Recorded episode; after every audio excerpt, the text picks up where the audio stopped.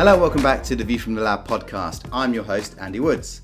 In this episode, I caught up with Kay Jones, aka the Herstorian, and Rebecca Gerose Croft from Westchester Education.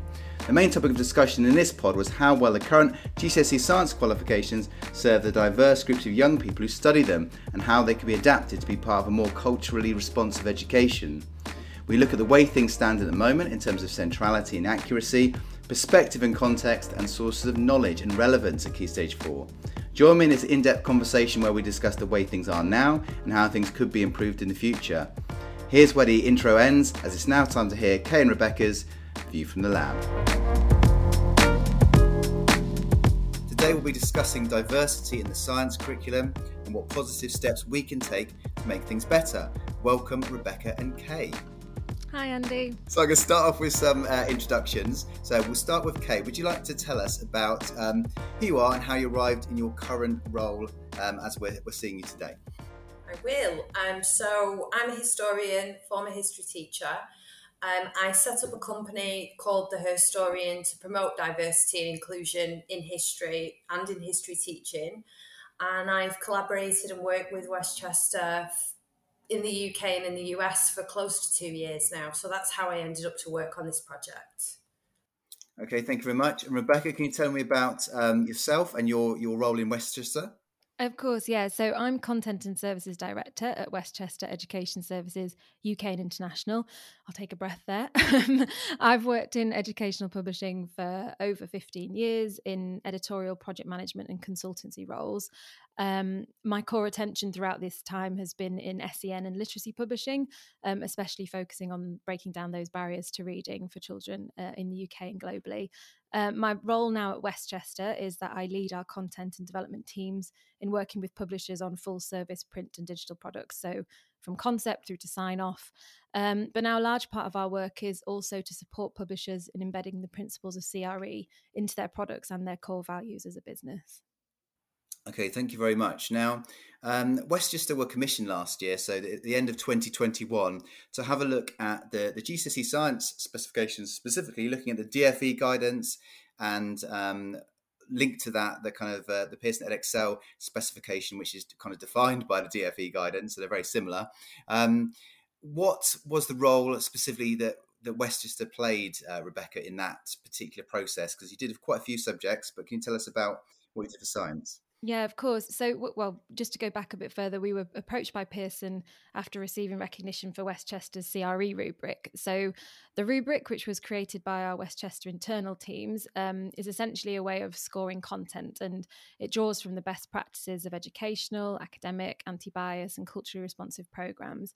So, after speaking um, with Pearson, having those initial conversations, it became really clear that this brief, um, the rubric would fit really well and would be an excellent method for reviewing the Pearson Edexcel specifications. And as you say, Andy, that was across a range of subjects, including science.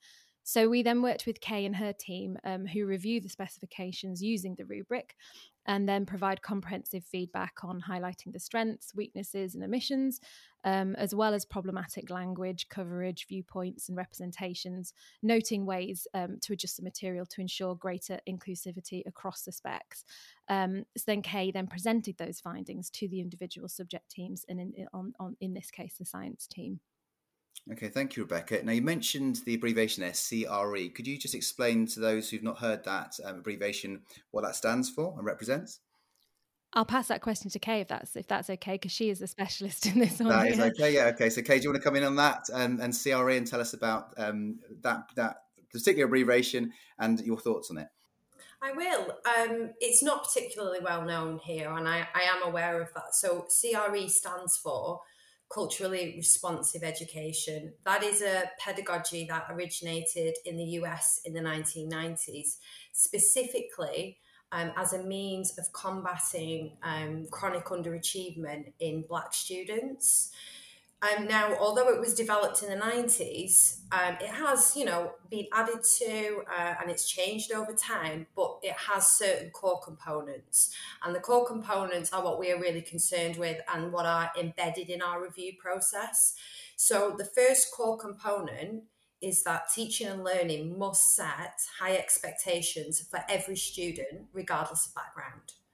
The second one is that that teaching and learning must affirm students' full range of identities and lived experiences. So we are looking at gender, at race, at religion, at nationality, um, at sexuality. We're looking at everything.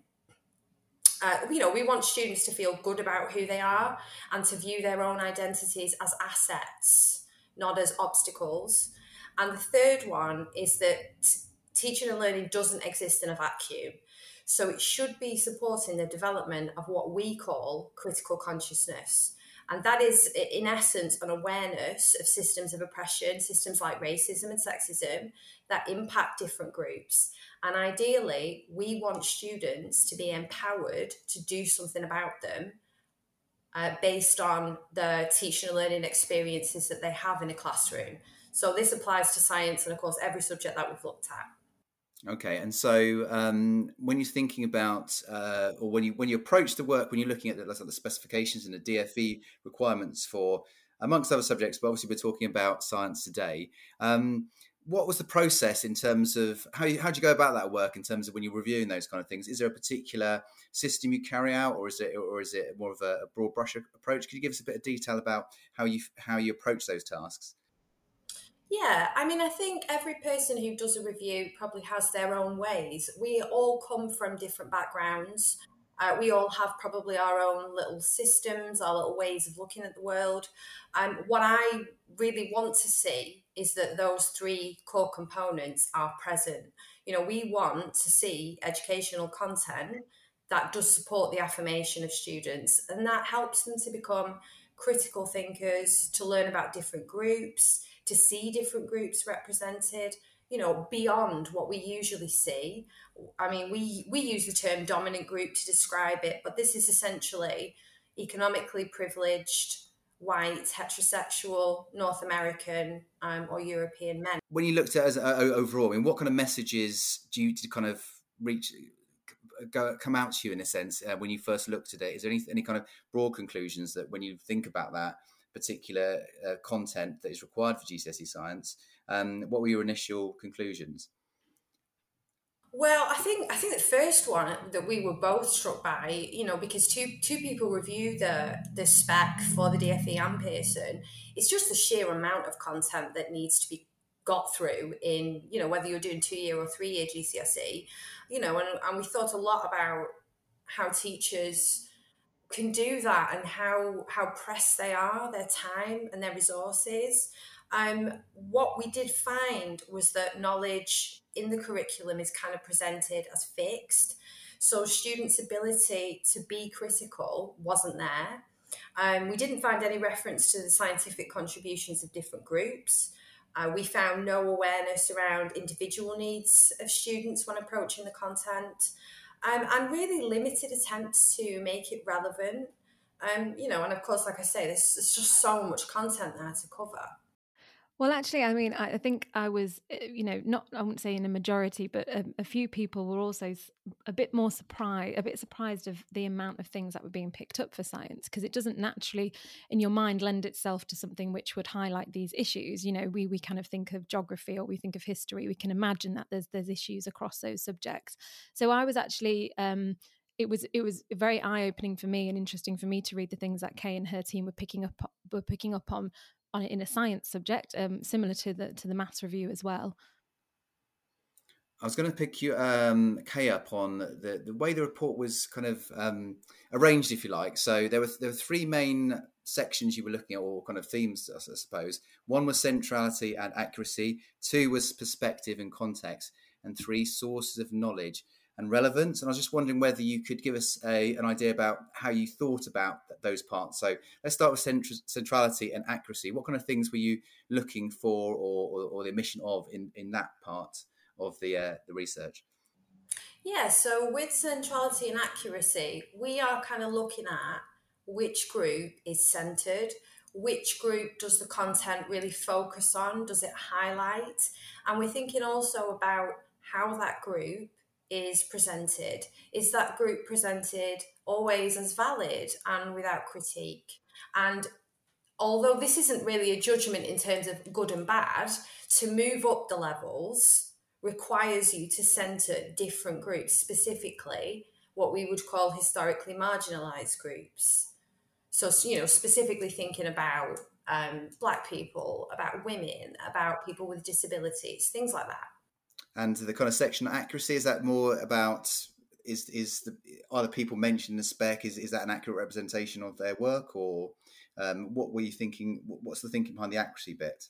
Yeah, so so accuracy um, does refer to that. So it does think about um, you know how these groups are presented, but like I say, it's thinking about um, how this group is treated in the content. Are they always treated as just being right? Do we ever get to see a different perspective? Do we get to empower students to actually ask questions about who is centered?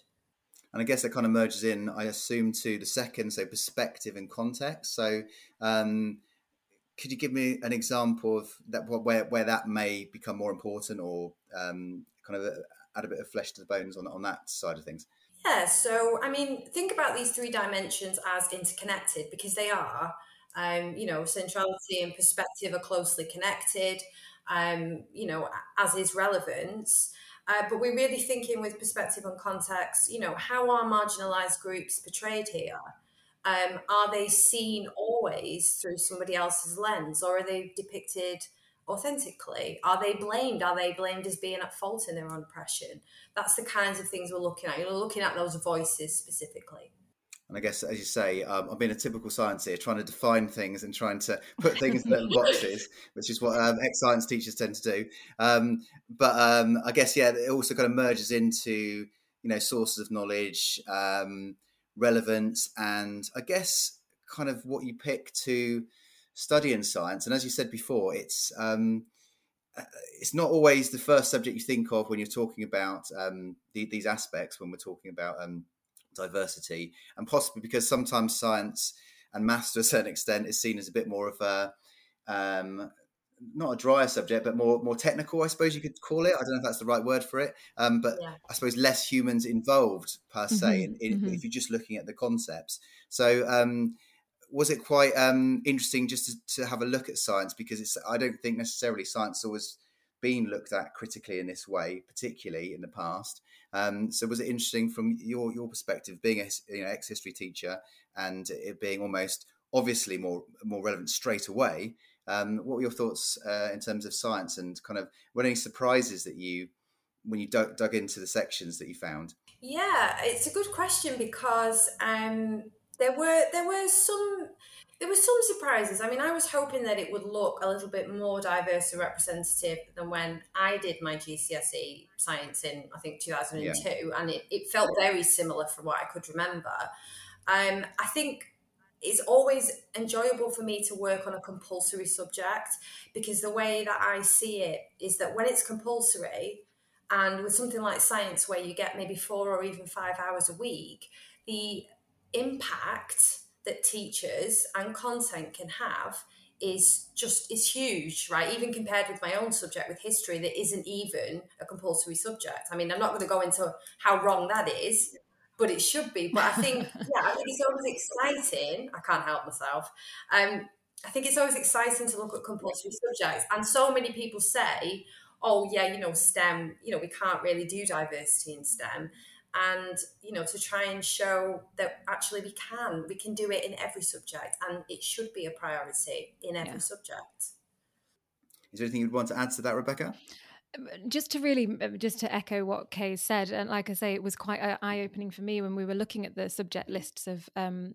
the reviews that you guys wanted us to do and you're working down your way thinking okay well yeah history i can see see where there might be issues there absolutely and, and geography i can see that religious studies. And then you get to science and maths you think oh you know we, we might not pick too much up in those subjects quite naively. And then you start to you, you know the, kay and her team get get started on those reviews and actually it's exceptionally revealing as kay said and there are so many opportunities um, which is kind of the bigger message that's come out of doing these reviews to kay's point is that it, there is a place for it in, in, all across all subjects really. Um, it's not it's not dedicated to those ones such as you know the humanities subjects that we would we would traditionally expect to see those issues Yeah, of course. I was thinking about the, I mean, the specifications for science and the, and the context, and um, what came out of the report was, you know, a significant amount of recall in descriptive knowledge. Uh, they feature heavily in, in, in the specifications.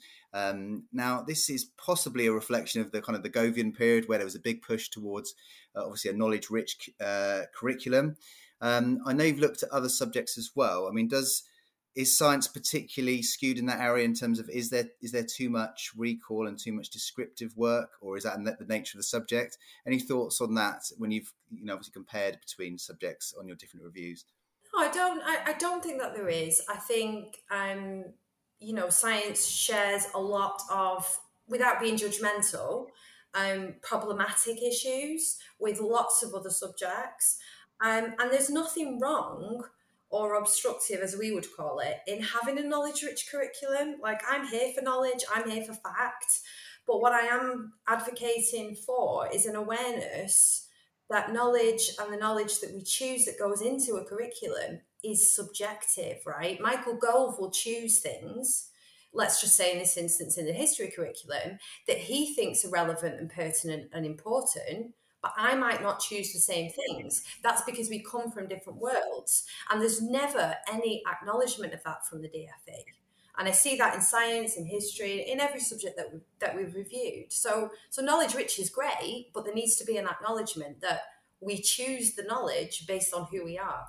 Um, and when you're thinking about, um, you know, the way, obviously, the, the, way questions are asked or the way things are, are presented, and we talk about um, taking a kind of um, uh, kind of not evaluative, but a, um, a higher order thinking about the things we're, we're studying. So things about Bloom, uh, Bloom's taxonomy, for example, um, and you're thinking about science. Um, what is what what kind of things would you like to see in a culture, culturally responsive education? Um, when we think about things like synthesize, for example. Um, how would you like kind of students to in, interact with the content? And I know it's maybe not relevant at all parts of the science curriculum, but where, where you, what, what more would you like to see that, that's not really there at the moment in terms of the way students should, should be responding to the spec?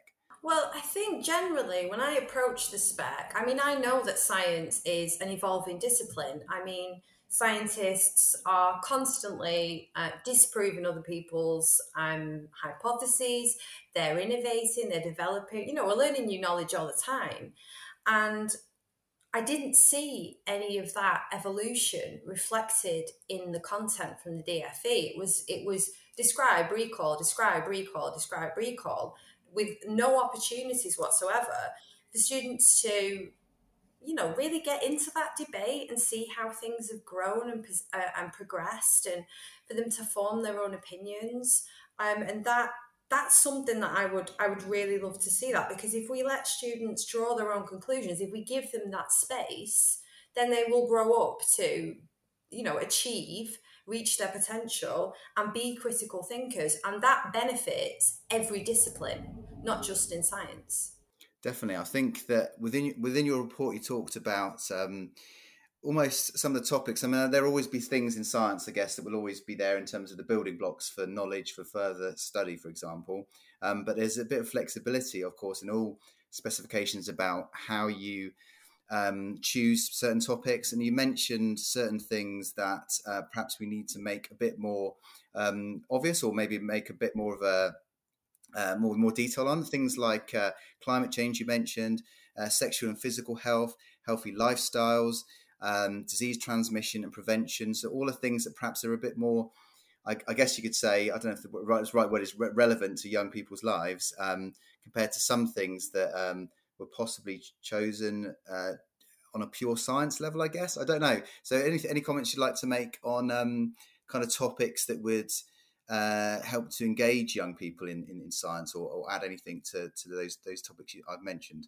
Yeah, I mean, you know, there are loads of topics there that have practical, relevant, real world implications for young people, like climate change is a huge issue. It's not going to go anywhere. So equipping students with knowledge about about the climate, about the problems, the challenges, and, and really how to do something about it you know that's great and we love to see that and we always want to see more of that you know and topics like sexual health um, hormones anything that helps students to be more informed about their bodies is empowering. You know, it's important, and you will get the buy-in because it's relevant to them. And I think that's key, isn't it? You know, you were a teacher, you know how important buy-in is from the moment that they walk through the door. That word empowerment is is really key there, isn't it, Kay? Because it's it's thinking about those topics that students feel they can have a conversation about and that they um, they kind of have a right to have a conversation about and those topics are relevant to them and they do talk about those things within their social circles. You know they talk about climate change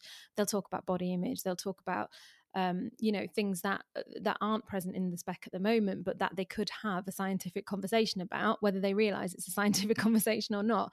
But i suppose yeah. it's empowering them to feel like they have the knowledge to have those conversations themselves um, so I think empowerment is a really key part of it. Yeah, and I was thinking specifically, it was interesting some of the topics you you, you picked out because one of them, which I, I didn't necessarily cons- consider, because it was obviously as, as, a science teacher, you just got to teach what's on the spec, and you just go you're going for the motions. It's interesting you made um, a point which I'd not even considered before, which was thinking about the way in the biology topics, so looking at hormones, they're very very focused more on the um, female ho- hormones, which is quite interesting. Do you want to add anything to anything to that? Because I thought that was an excellent observation. Yeah, well, the, I, and I'll say, Andy, that the reason you may not have picked up on it is just because you don't have the lived experience, right? So I identify as female, I menstruate, and I have lost count of the times in my life when my hormones have been negatively framed or blamed for something. You know, if I if I'm assertive, if I just randomly cry, um, if I'm angry for whatever reason. And, you know, I do remember that happened, you know, particularly at school that happened. And it wasn't just me, and I'm sure Rebecca's got experience of this as well. And I wish that I had had knowledge to counter that stereotype. It wasn't until I was much older that I could say, well, actually, this is the impact that these hormones have on my body, and this is just part of who I am. You know, the confidence to do that, and because because that is a stereotype that you know cisgender women who menstruate will deal with pretty much their whole lives.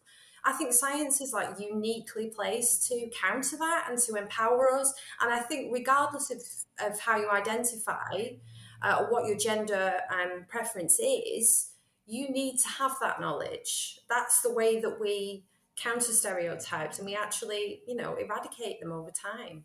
Yeah in a sense kind of um, i think thinking almost as you say it's not not completely but you know pitched as though um, you know uh, kind of androgen hormone so testosterone is not mentioned in any kind of light to any great depth um, mm. you could go down the you know that link to aggression or whatever whatever whatever you yeah. you know whichever route you would go down so it's just interesting that um yeah as i say it's something that i'd kind of um uh, not, even, not, not just not, not not occurred to me before I saw it, but I thought it was an excellent observation. And you think, well, yeah, actually, maybe that is a a frame and are we even you know being balanced to men in a sense is that is that there's almost a perception that men don't have hormones and women do have hormones. Is that kind of almost this like in, if that's yeah. the science curriculum? Yeah.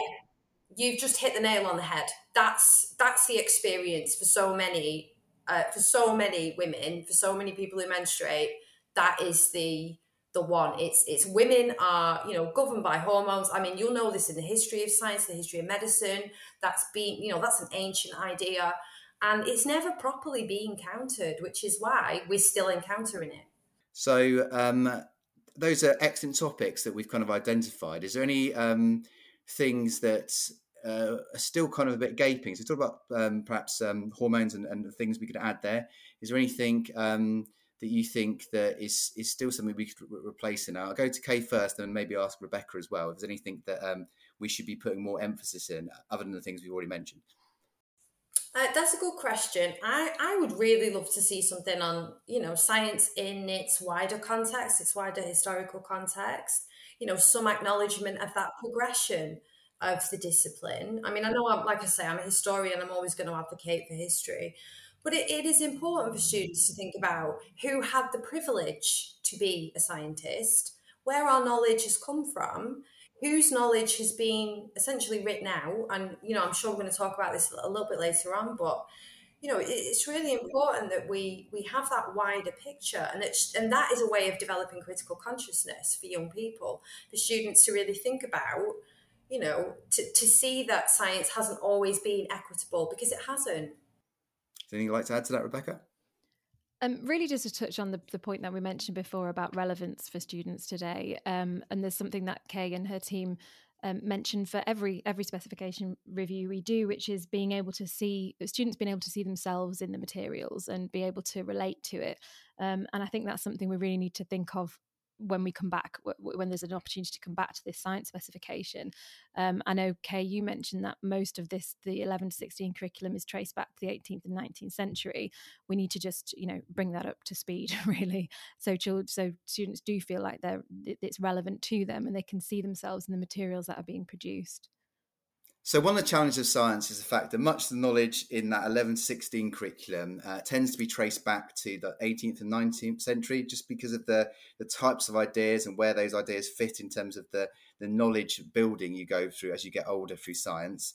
And they, they tend to be not exclusively, but uh, kind of represented by wealthy white European uh, men who again, not all of them, but many of them could afford these intellectual pursuits because they had other wealth. For example, they were like the uh, gentleman scientists, people call, call, them, I suppose, who had the time and the money.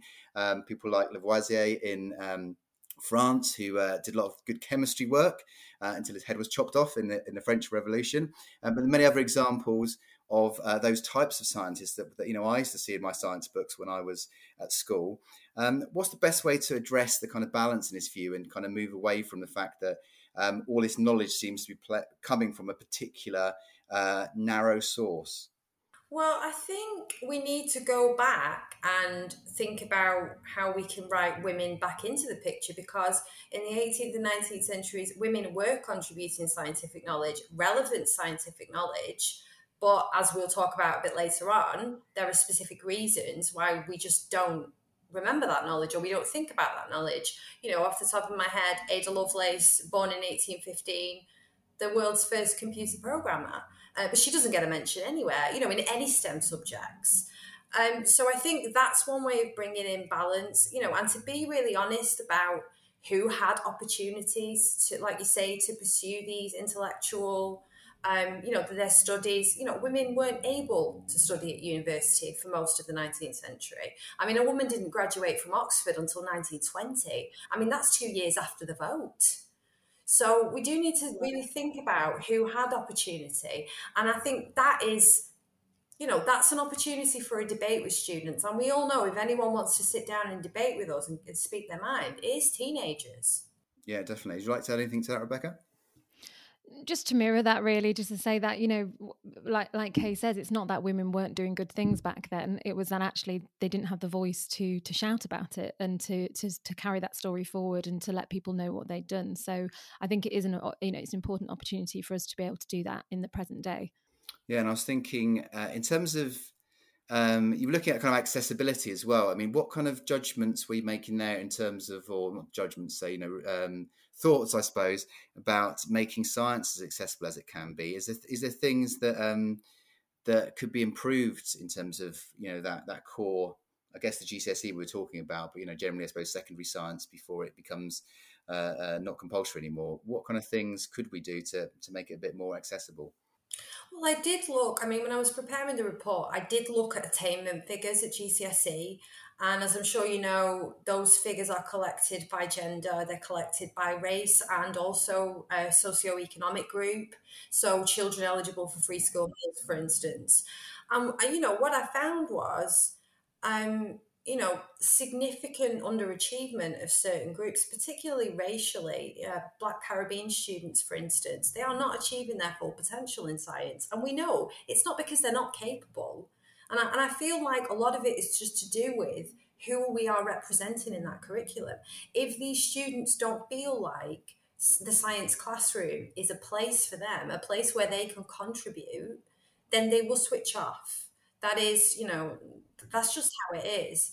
Um, so I think better representation is absolutely key in doing that, you know, in making this spec more accessible. Yeah, and I was thinking that when we, we've spoken before as well, um, be, before the podcast about kind of the nature of science as well, and whether, I mean, in terms of, you know, bringing in different voices, different scientists in terms of highlighting them, um, and how that's done within a specification, and whether you because um, you, you could take all humans out of some of the concepts and just teach the concepts, scientific concepts, without any kind of um, human background at all, you could, and people, I don't know what people think about that, whether it be negative or not, in terms of the understanding of the principles.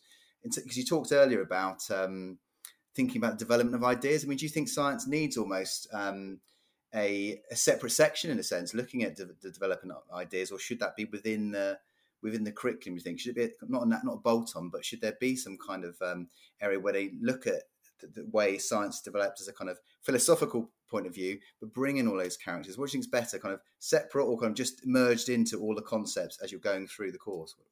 It's a good question. Um, I would always advocate for diversity to not be an add-on, but to be the foundation. Um, you know, the fact of the matter is, if you strip away all of the human representation and just taught the key concepts, some students would still do very well. Some students would, but nobody else would.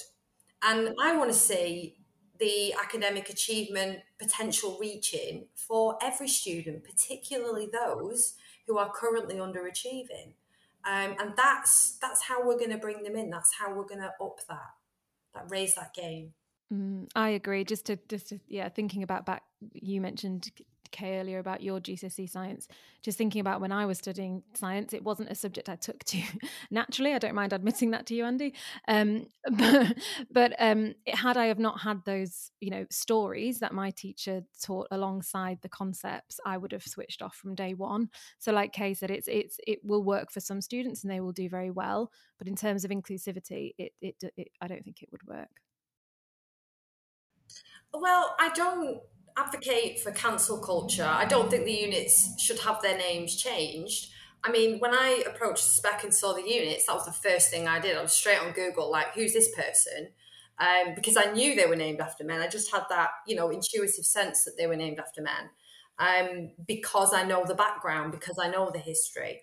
Um, and I think acknowledgement of that in the spec is key because again that's another great point for debate with a student isn't it? You know did you know that all the all the units we'll use in the next two years they're all named after men? Why do you think that might be?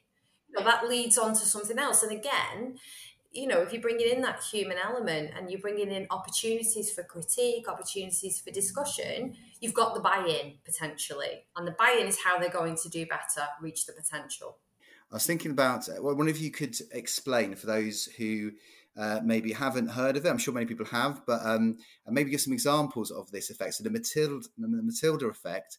And are there any kind of science? You mentioned Ada Lovelace earlier. Is there any other scientists that um, that really stick out for you in terms of who've maybe been overlooked um, uh, in terms of history?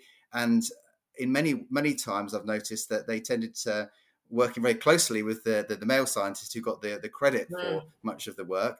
Um, I know there are some, some famous examples. Are any others you'd like to m- mention? So talk about the Matilda effect, and then maybe maybe a couple of examples that you'd like to highlight.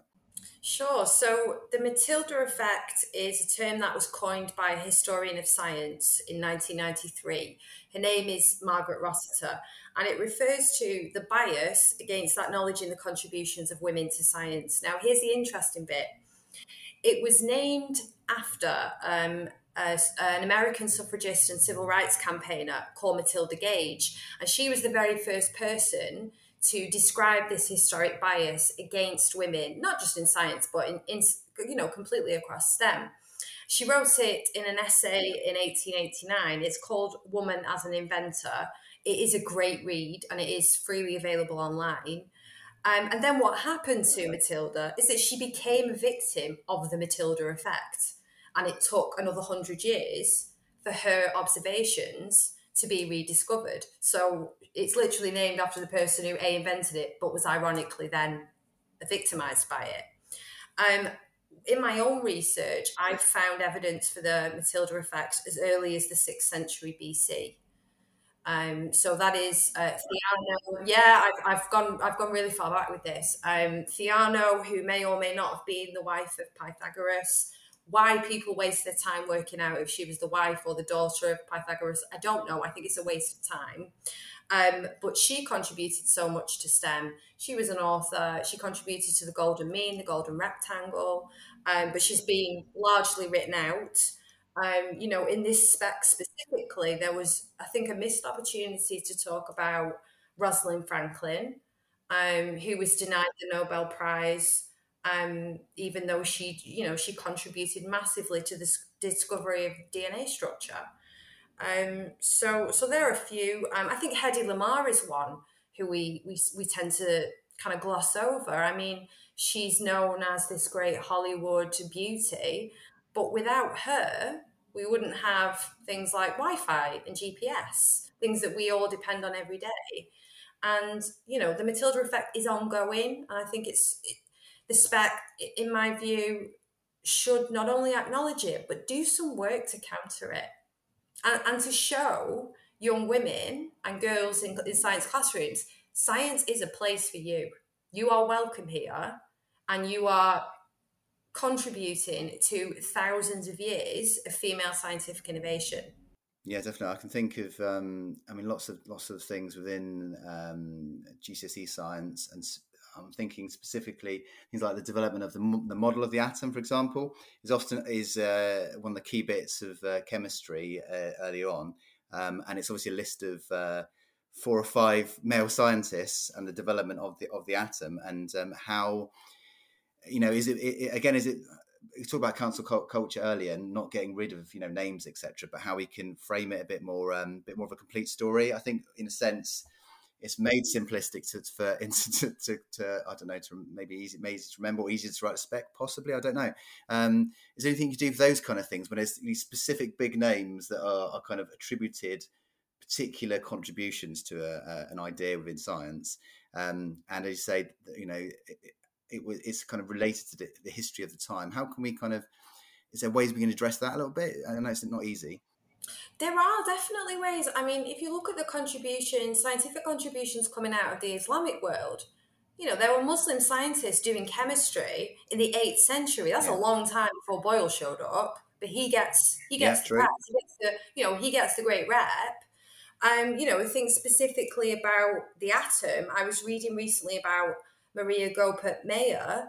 Um, she was a German scientist who formulated the nuclear shell model that finally made it possible to understand the nucleus of an atom. She was awarded the Nobel Prize in 1963 for that. So even in these, what we might call pure science, there is so much room to talk about the contributions of, of other groups and to humanize a little bit and like i say get that buy-in because it becomes relevant because the representation is there. So it is it's a lot of work. It's a lot of work finding and digging up stories of people who were essentially forgotten but it doesn't mean we shouldn't be trying to do that. Yeah definitely. I kind of it's it's interesting because of the nature of the subject of science we talked about you know the technicality of it and um, getting buy-in from students and some students will be able to if you like um, get value out of science just by the concepts, but others uh, need that more human aspect in a sense to, to have a buy-in because they, they relate more on on the on the human uh, side of things, and that's why it's so important to to have you know this diverse representation of people that, that are part of the story. Um, mm-hmm. One of the other things that I, I noticed in your report, which again I hadn't considered uh, until you mentioned it, which was this idea that um, when you're looking at tiers and exams and this kind of language we use, of higher or foundation. Um, is there anything you wanted to mention about that? Because you're not, um, uh, I don't say 100% happy, but you know, what, what kind of messages do, do you think that sometimes gives out to students or, or groups of young people? Well, I mean, I appreciate that terms like foundation and higher, and I appreciate that teaching students in sets is you know has some potentially some benefits. It you know it groups different students together but i don't necessarily agree with it. You know i believe that we should just set high expectations for everyone and scaffold to help them get there. I don't believe in separate teaching and separate learning because you put a ceiling like with foundation. Why is it a level is it um is it grade five? They can't they can't get above that if they do the foundation paper so yes, yeah, foundation, yes, right. So that's their that'll be their maximum score. Yeah. Yeah. So to me, that's a ceiling. That's a ceiling that doesn't need to be there. Um, you know, and I feel that way across every subject. It's not just science, and I know there are arguments against what I'm saying, but you know, from a from a CRE perspective, we need to be setting those highest of expectations possible, and I'm not sure that that capping students in that way is the best way, the most effective way to do that. Yeah, and I was thinking, um, it you know, I say it does. It's, it's a cap on achievement. It's um, it's uh, a debate that's gone on for many years, hasn't it, in terms of whether you should, you should have tiers, you should not have tiers. It's a, it's a, it's a tricky one, yeah. and you do tend to get more of that um, uh, favour for that in the math, maths and science. I'd say uh, generally, from my experience in, in, in teaching, but um, and you know, different subjects are kind of viewed as slightly different different ways, aren't they, in terms of um, how students access them or, or their um, you know, they're they're, they're kind of uh, the attitude of subject to a certain extent, but I suppose, as you say, in the way it's taught is sometimes linked into that, that kind of higher higher foundation um, uh, kind of mindset where I guess to a certain extent you are, you know, limiting someone in that class and you're saying, well, that's, that's it now for you. You started year 10 and uh, we're not going to go any higher than, uh, you know, level yeah, four, level I mean, five. You know, yeah, think about that from a student perspective. You know, if, if they know the best they're going to do is a five, that you know is how motivating is that really how motivating is that to really push yourself particularly if you're interested in pursuing science further on it's not motivating and students all know what paper they'll sit because we tell them so i do yeah i think there's i think a rethink I would personally love to see that. The alternative, I'm not sure exactly. And I know, like I say, there are arguments against it. But I do think if we take a real critical look at it, we maybe are putting a ceiling on achievement and motivation. Yeah, definitely. And I was thinking, um, in terms of, you know, we've we've had kind of quite a wide ranging discussion about, um, you know, diversity in science, and you know, a lot of the issues we still haven't resolved yet. Um, definitely, uh, I was wanting to ask both of you, kind of, uh, kind of, final question, really, about, you know, what you'd like to see, really, if you, you know, had a uh, a magic one for better, for better word. And what would you like to? How would you like to see things change? So when we um, eventually go through another uh, reform and exams changed, um, and the DFE sets some new criteria for awarding bodies to kind of unpick and decide how we're going to develop that qualification. Um, what would you like to see more of in the guidance? Um, and I'll go to Rebecca first on this one. So, Rebecca, what do you think about um, what you would like to see, knowing knowing uh, because you've looked across obviously lots of subjects as well. I mean, I'll go. Can I come back to Kay? Yeah, I actually asked my niece about science. Um, she's studying her GCSEs at the moment, and okay.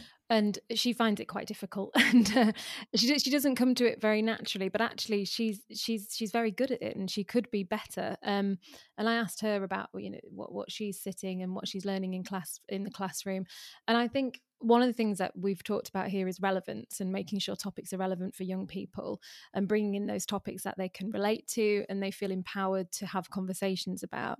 Um, so for me, on a kind of a more personal level, from from talking with her, I think I'd, I'd really love to see more relevant topics within the spec.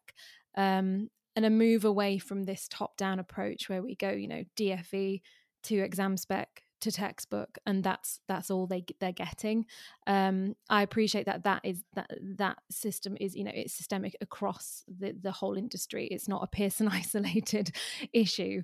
Um but i think changing the way the whole the structure and that that top down approach we have at the moment is really integral to get to getting those relevant topics through to the students.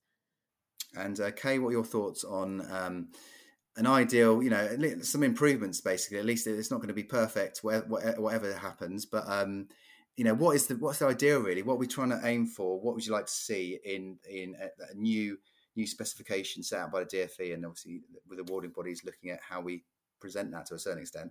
Um, so, what are your thoughts on that? Well, I do agree completely with Rebecca that that relevance being centered, um, you know, thinking about ways that we can empower students to make healthy choices, to make better informed choices. Um, you know, on page one, I would want to see we are mindful of the Matilda effect and we do not want to perpetuate it. Um, I'd like yeah. to see a reference to Rosalind Franklin in there. I noticed that Marie Curie was missing in all the discussions about um, that really surprised me. That really surprised uh, yeah, me. I was. Yeah, yeah, we, we were pretty shocked by that. Um, you know, that's the kinds of things that I would like to see is that acknowledgement of the wider historical context, um, you know, contributions from the Islamic world, particularly as well. Um, you know, weave in, like we said, not bolt on add at the end, where it's, you know, not meaningful, but a more holistic um, spec, perhaps less content would would make that easier for teachers because we have to remember that you know teachers are time poor. We've said this before haven't we? And and the support needs to be there for teachers. Um but yeah i would th- those are the kinds of things I, I definitely like to see in that. Yeah almost if you, you you take a few things out of the spec that are obviously someone's got to decide what those things are and there's always arguments about what is what are the things to take out of the spec. But yeah a bit more room if you like to be able to uh, spend a bit more more time on um, giving a bit more context on on, on, on this kind of science story and and the ideas behind it and you say uh, you know a greater you know worldview and uh, slightly away from the North American European uh, view of yeah. um, of science. Uh, so yeah, well, and and those faces that have been underrepresented in the past. So, mm-hmm. is there anything else you'd like to add up? Because we're coming to at the end of our conversation this afternoon. I've really enjoyed um, chatting to you this afternoon. Is there anything else you'd like to to mention or anything you'd like to direct uh, people towards in terms of if anyone wants to find out more about the things we've been discussing today. And um, I'll, I'll, go to uh, Rebecca on this one first. Anything else you think people should check out or, or follow on social media um, in terms of kind of in, getting this enriched um, curriculum for science and all subjects? I'll I'll let Kay answer that question specifically. I was just really going to say that um, we we touched on just just before that this is is not an, a Pearson isolated issue, and I just wanted to kind of you know make that really clear that this is systemic across across our industry really, but that Pearson really do have the opportunity to be on the forefront of this positive change. Um, so I hope this hasn't come across as, as, as, a negative or anything like that. It's really a positive thing that we've done this review, um, because, like I say, you can be you can be leaders in making making that change for the better. Thank you, Rebecca and Kay. Anything, any final parting words you'd like to um, share in terms of, as I say, anything that people can either read, watch, um, follow on Twitter, um, other than your good self, obviously, the, the historian. Um, anyone else you'd like to mention? Um, well, firstly, I would just reiterate what Rebecca has said. There's no judgment from us, and you know, all we hope is that we can help to uh, promote positive change. And this really is industry wide. This is not just happening in the UK, even it's happening in North America too. No. It's happening in the rest of Europe. I know that from my own experience.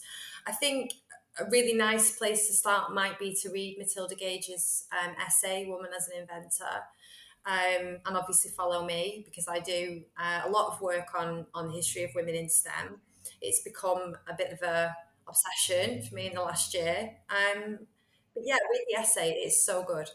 Okay, thank you very much. Well, I appreciate you coming on. Thanks for coming on to the podcast, and it's a really interesting discussion. And um, you know, raised lots of important issues that I hope will continue to be at the forefront of um, uh, educational decisions as we move as we move forward through the next um, few decades. Uh, so, thank you for joining me today. You're very welcome. Thanks, Andy. Thanks, Andy. Hope you enjoyed our discussion today and it made you think about science education through a different lens. Both of my guests can be found on social media, where they often share what they've been up to. I'll put a link in the show notes so you can find their great work. If you're looking for some resources to enrich the diversity of your science curriculum, please do head to our Scientific Spotlight series, which is available on Pearson Edexcel's Why Science Matters page, and again, I'll put a link in the notes. If you've enjoyed this episode of the pod, please feel free to share it in your own network. It only remains for me to say thanks again for listening, and I'll see you on the next one.